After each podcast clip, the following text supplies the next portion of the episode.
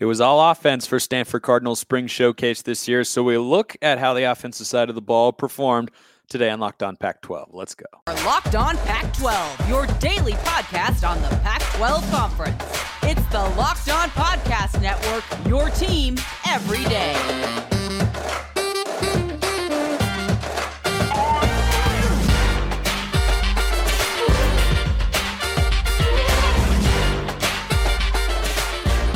Welcome, everyone, to another episode of Locked On Pac 12. I'm your host, Spencer McLaughlin, D1 play by play broadcaster. Thank you for making this your first listen or your first view if you're watching on YouTube every day, part of the Locked On Podcast Network, your number one source to stay up to date with the Conference of Champions. Like, comment, subscribe wherever you're listening to and or watching the show. Appreciate all of that. And we are going to Palo Alto today to look at how Stanford performed in their spring showcase. And spring game, spring showcase, been talking about the last couple weeks. Everybody's got their own name for it, right? And everybody's got their own sets of rules. And right off the top, it's important to note here that this was geared to be a showcase of Stanford's offense. And David Shaw really wasn't making any bones about that. He, he, wasn't trying to to hide it or or conceal it. You know, he said it was a little bit more of a glorified practice. It was you know kind of a, a scrimmage feel, but it was offense against defense. It was not you know a, a red white per se, where you have a quarterback over here and a starting running back over here and a backup with a start over here. You know, it, it wasn't anything like that. But right off the top, yeah, I mean, you had to look at the offense because that's what they were showcasing. But uh, your takeaway was that the quarterbacks were really sharp.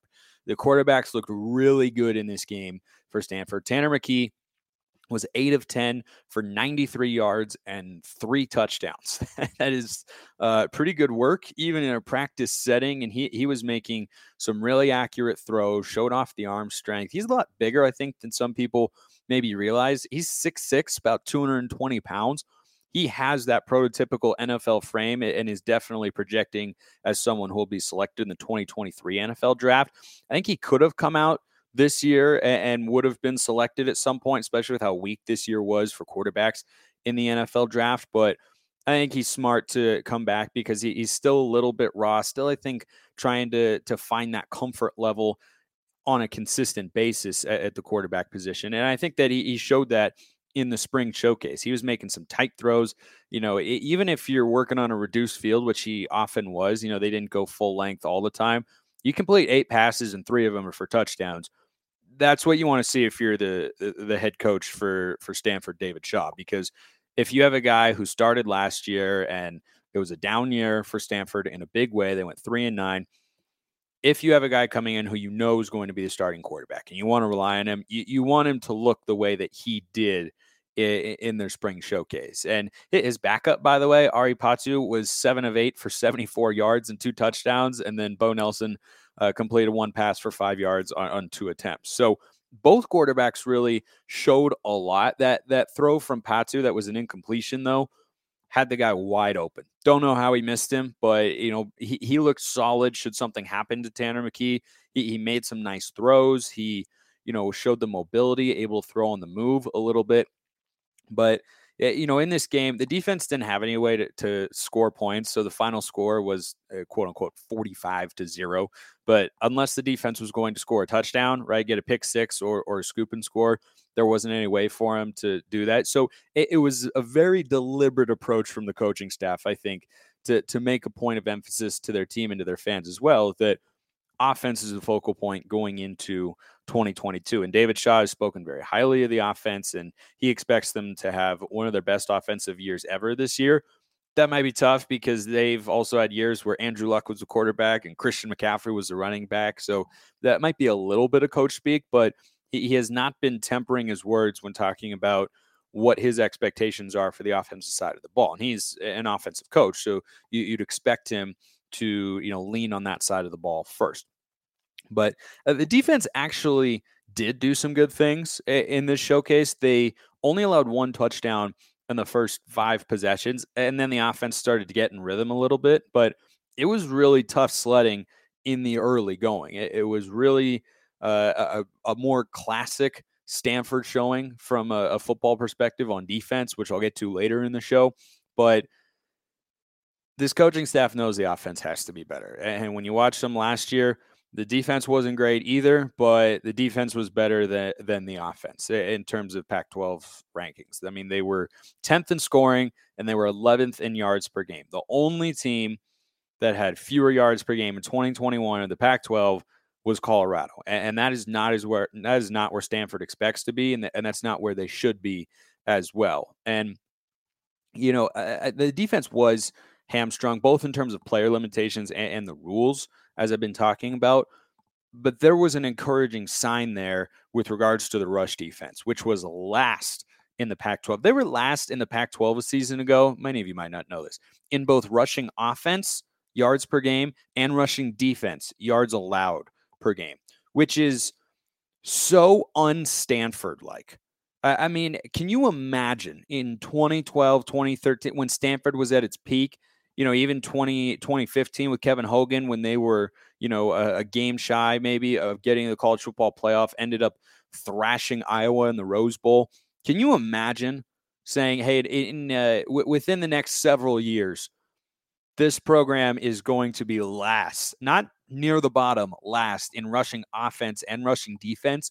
It's just such a weird thing to say. And I think that if this Stanford defense can can look a little bit more like what they showed in the spring game here this fall, then they will be much improved. Now they were going up against a team that didn't run the ball well a season ago, that being their offense, but still, I, thought they, they were physical at the point of attack. They were were filling their gaps well, they were tackling well, and just weren't allowing a whole bunch of big explosive runs. So uh, I, I think the offense will be able to be there enough for Stanford, but uh, they've got to be able to stop the run because that was just their biggest glaring weakness as a team last year. I'll get to three players who earned playing time, and they're all on the offensive side of the ball, of course. But there were a number of players, including two freshmen, who really showed out in the spring game for Stanford. But first, I want to tell you about Built Bars. This summer, you're going to need some food on the go. I need them on the golf course. Some people might be runners or walkers or hikers or joggers or however many other synonyms for running I can come up with here off the top of my head. You know, the best part about built bars? They're healthy and delicious. 130 calories, 4 grams of sugar, 4 net carbs, 17 grams of protein. A candy bar is way worse for you. Don't grab a Snickers thinking it's going to fill you up or even be that much better tasting than a Built Bar to where you think it's worth it because Built Bars often taste better than candy bars. You can go to built.com, use promo code LOCKED15. Get 15% off your order. That's promo code LOCKED15 for 15% off at built.com. There were a number of offensive standouts for Stanford in their spring showcase. And, you know, it was all about the offense. They made that very clear. And so naturally, the players who, you know, stood out the most were primarily on the offensive side of the ball. Number one, of course, EJ Smith the fourth. Now, with Austin Jones transferring to USC, there's a question mark at the running back position a bit in terms of who's going to be the number one feature back. And Stanford has had some great ones over the years. Bryce Love was very good, part of a Pac 12 championship team, and Christian McCaffrey. And you can go all the way back to guys like Toby Gerhart, Tyler Gaffney. Like they've just had a long line of really quality ball carriers. And so when Jones leaves, you expect them to be able to have someone who's talented waiting in the wings. And it really looks like Stanford has that in EJ Smith. I mean, he's widely expected to be the leading candidate to be the number one running back, and, he looked the part.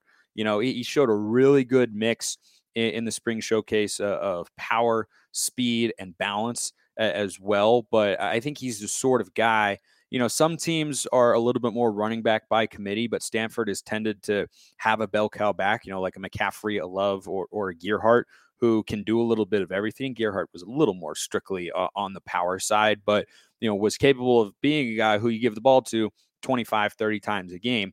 I think EJ Smith, the fourth, has that sort of, of playmaking potential. I mean, you look at his build and, and he just, he looks well balanced. And then you watch him run and he also looks very well balanced, both in the you know uh, not falling over uh, way, but you know exactly what I'm trying to say here. But uh, but but also in, in, the versatility that he's got. That's a better way of putting it, I think. And you know, it, it's funny that Austin Jones is no longer the running back there because when I watch EJ Smith run, I think kind of looks like Austin Jones, doesn't it?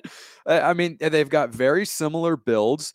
they can both do a little bit of everything, and, and there isn't one trait that is you know, so eye popping that you're like, oh, he, he's a specialist in that way. Like, no, they're just really well rounded backs who can do everything that you ask of them. And he, he, had one rushing touchdown and one receiving touchdown in this game, did EJ Smith. The the rushing touchdown, it was an outside zone play. He was patient, waited, but then he was able to show the explosiveness explosiveness, get to the outside, beat everybody with speed, and race inside the pylon for a touchdown. And you know that's a it's a very Stanford play, right? It was just your your typical power to the weak side, and he just waited, wait, and then boom, he he, he was off, and he, he outran the defense pretty well. And the other thing that he showed that I thought was really impressive was his receiving touchdown. He lines up in the slot one on one with a safety. And, you know, on the broadcast, they're calling it a Texas route. Technically, that would come from the backfield. He was just running a straight up slant, and it ended up being a 40 yard touchdown from Tanner McKee, who put the ball right on the money, let him in stride. A lot of talk in football all the time about yards after the catch. That is as much a product of the quarterback putting the ball in the right spot as it is a wide receiver or a running back or a tight end catching it and having the explosiveness and the wherewithal to make plays. Sometimes they break a tackle to get extra yards after the catch, but quarterback has to put on the money. Tanner McKee did, and he ran a nasty, I mean a nasty route out of out of the slot position. And so if he's going to be that involved in the passing game, boy, they, they could just use him like Christian McCaffrey, you know. And I, I think that that's something that David Shaw clearly wants to do right? It's what they've done with their running backs pretty often over the years. And I think EJ Smith really looks like he can slide into the starting role and right away be one of the best running backs in the Pac 12. You know, up there with Tavion Thomas. And, you know, you'll have uh, Travis Dye and Austin Jones will be a formidable punch at a one two punch at USC. You've got Zach Charbonnet at UCLA. There are a number of good backs in this conference, but I really think that this fall, if Stanford gets back to where they are, which is an eight to 10 win team, or where, where they should be, I should say, as a program where they have been under David Shaw, an eight to 10 win team, then you're going to know the name EJ Smith if you watch Pac 12 football because he was.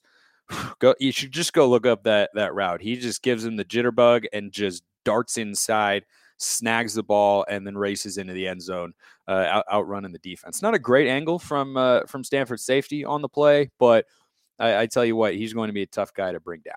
Another guy who stood out, Mudia Reuben three star freshman receiver from Park Hill South High School in Missouri. He is 6'3, 207 pounds. And if that sounds like a pretty big body, he looks like a pretty big body when you see it on, on TV. And he knows how to use it really, really well.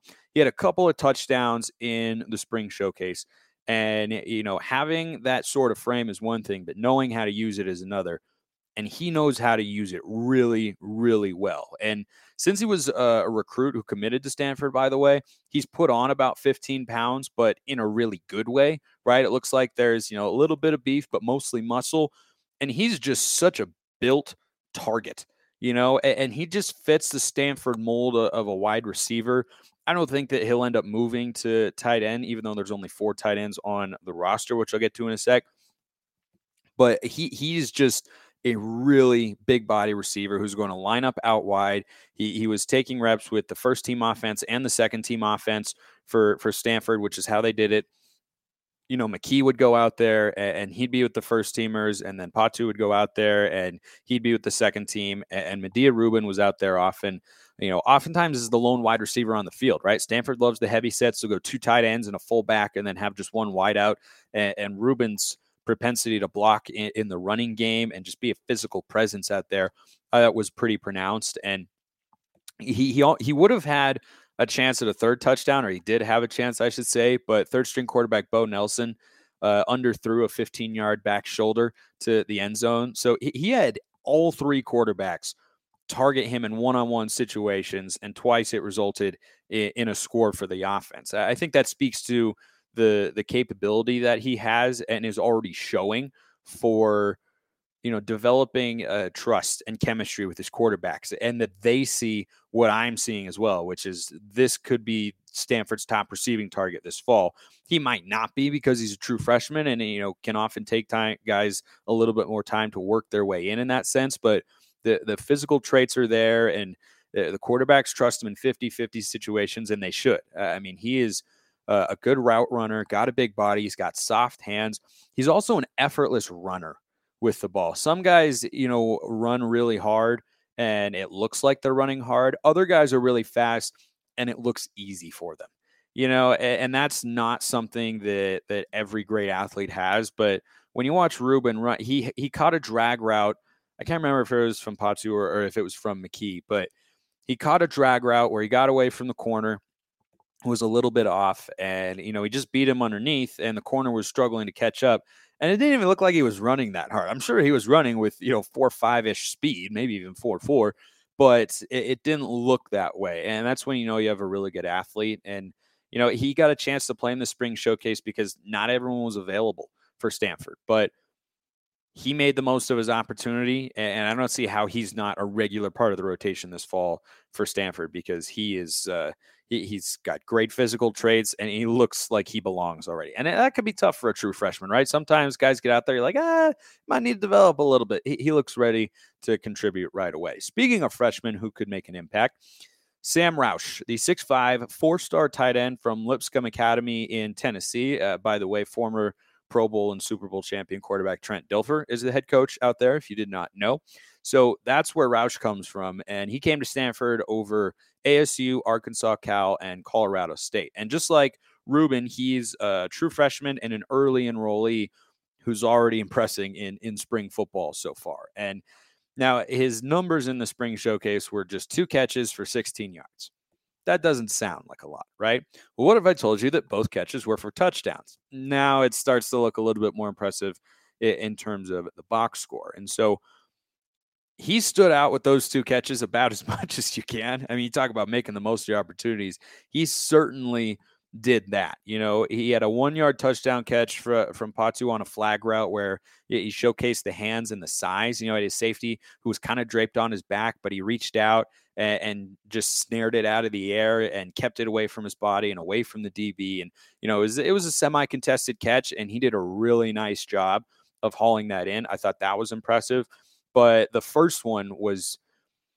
I, I mean, you just don't see freshmen making these sorts of catches. He runs a seam route from I believe it was about the 15 yard line, and McKee puts a money throw on his back shoulder in between the linebacker and the safety. He has to contort his body around, makes the catch, and then gets upended hard by a Stanford safety. And he did almost a, a whole flip in the air, but he was able to hold on to it. And, and this is a guy who, you know, looked about as good as he could catching the ball. And there's only four tight ends on this roster. You've got Ben Yurosek, Bradley Archer, and Lucas Unger as well. And Stanford, known for their tight ends over the years. They've had a, a bunch of great ones. They've got they've had Toilolo and Zach Ertz and uh, Colby Parkinson. Uh, like uh, the list goes on and on. I'm just scratching the surface there. So he has the potential, perhaps, to to be the next really good one. It seems from a pass catching perspective. I, I haven't seen a ton from him in terms of run blocking, which always impacts how often a tight end will see the field. But I tell you what, Sam Roush, that those were really, really good catches, and he and Reuben both just looked refined beyond the the true freshman early enrollees that they are. We'll get to storylines going forward with Stanford because I think they actually need to do what other schools don't need to do, and I'll tell you what that is after I tell you about Bet Online, your number one source for all your betting stats and sports info. You can find all the latest sports developments, league reviews, and news, including this year's basketball playoffs, Major League Baseball. Go Mariners. I got to give them all the love I can because they've lost nine of 10. And the run to the Roses during the Kentucky Derby this weekend as well. Bet Online is your continued source for all your sports wagering information from live betting to playoffs, esports, and more. Head to the website today or use your mobile device to learn more about the trends in action. Bet Online, where the game starts. Going forward for Stanford, you know, uh, most teams I think need to to be forward thinking with their schemes and their approach. And you know, you don't want to be outdated. You got to get with the times, all that sort of stuff. And th- there's some elements in which Stanford has to do that. But I think in a way they need to revert back to being the classic Stanford teams that you think of that have won Pac-12 championships and you know won Rose Bowls and, and all, all that sort of stuff and been a major player on the national stage in college football. But they just haven't been that you know, and I think that when you watch them last year, what they've lost from those teams they had back in the day with Jim Harbaugh and then the early transition to David Shaw, who has had a great run, but has had a losing season two of the last three years, which is highly unusual for the Cardinal recently.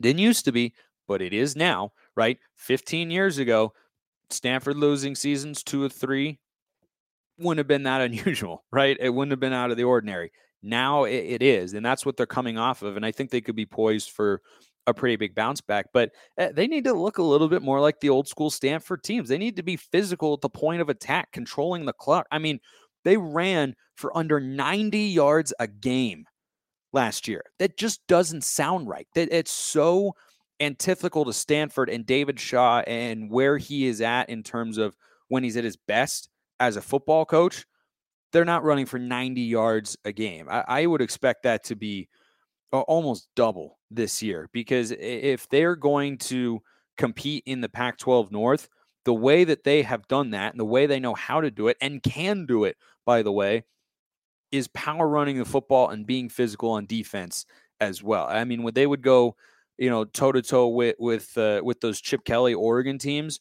back in the day, they were able to to dominate Oregon at the line of scrimmage because Oregon had smaller linemen who were you know able to pull around in that outside zone scheme that Chip Kelly was running and such.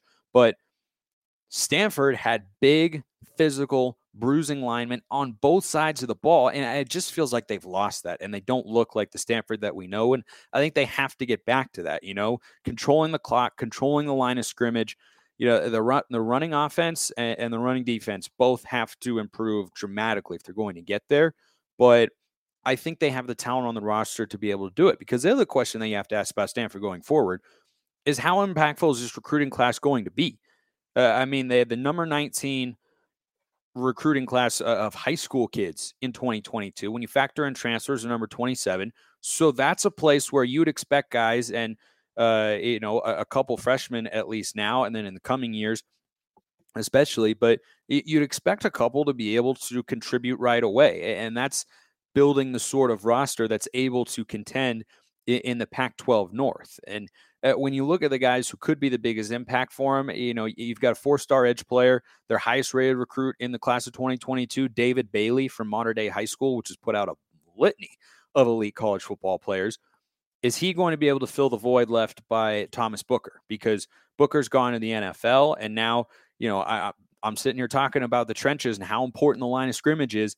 Is he a guy who's going to be able to step in and contribute right away? And this is their highest ranked recruiting class since 2019 in terms of the high school kids they're bringing in, not not factoring in transfers as well. So they have to be able to capitalize on that sort of stuff because you look at the recruiting the last couple of years they they had a down year mixed in there, but perennially they've been in the top 30. So there's plenty of talent on this roster for them to be able to contend in the Pac 12 North, at least from where I'm sitting here in my house, in my home office. But I, I just see them as a team that could be ripe for a big bounce back this year, but I think they're going to have to get some contributions from the freshmen, right? And, you know, Mudia Reuben and Sam Roush, yeah, those are two guys offensively who who could contribute in a in a significant way. Tanner McKee has to look the way that he did in the spring showcase and the way that many expect them to.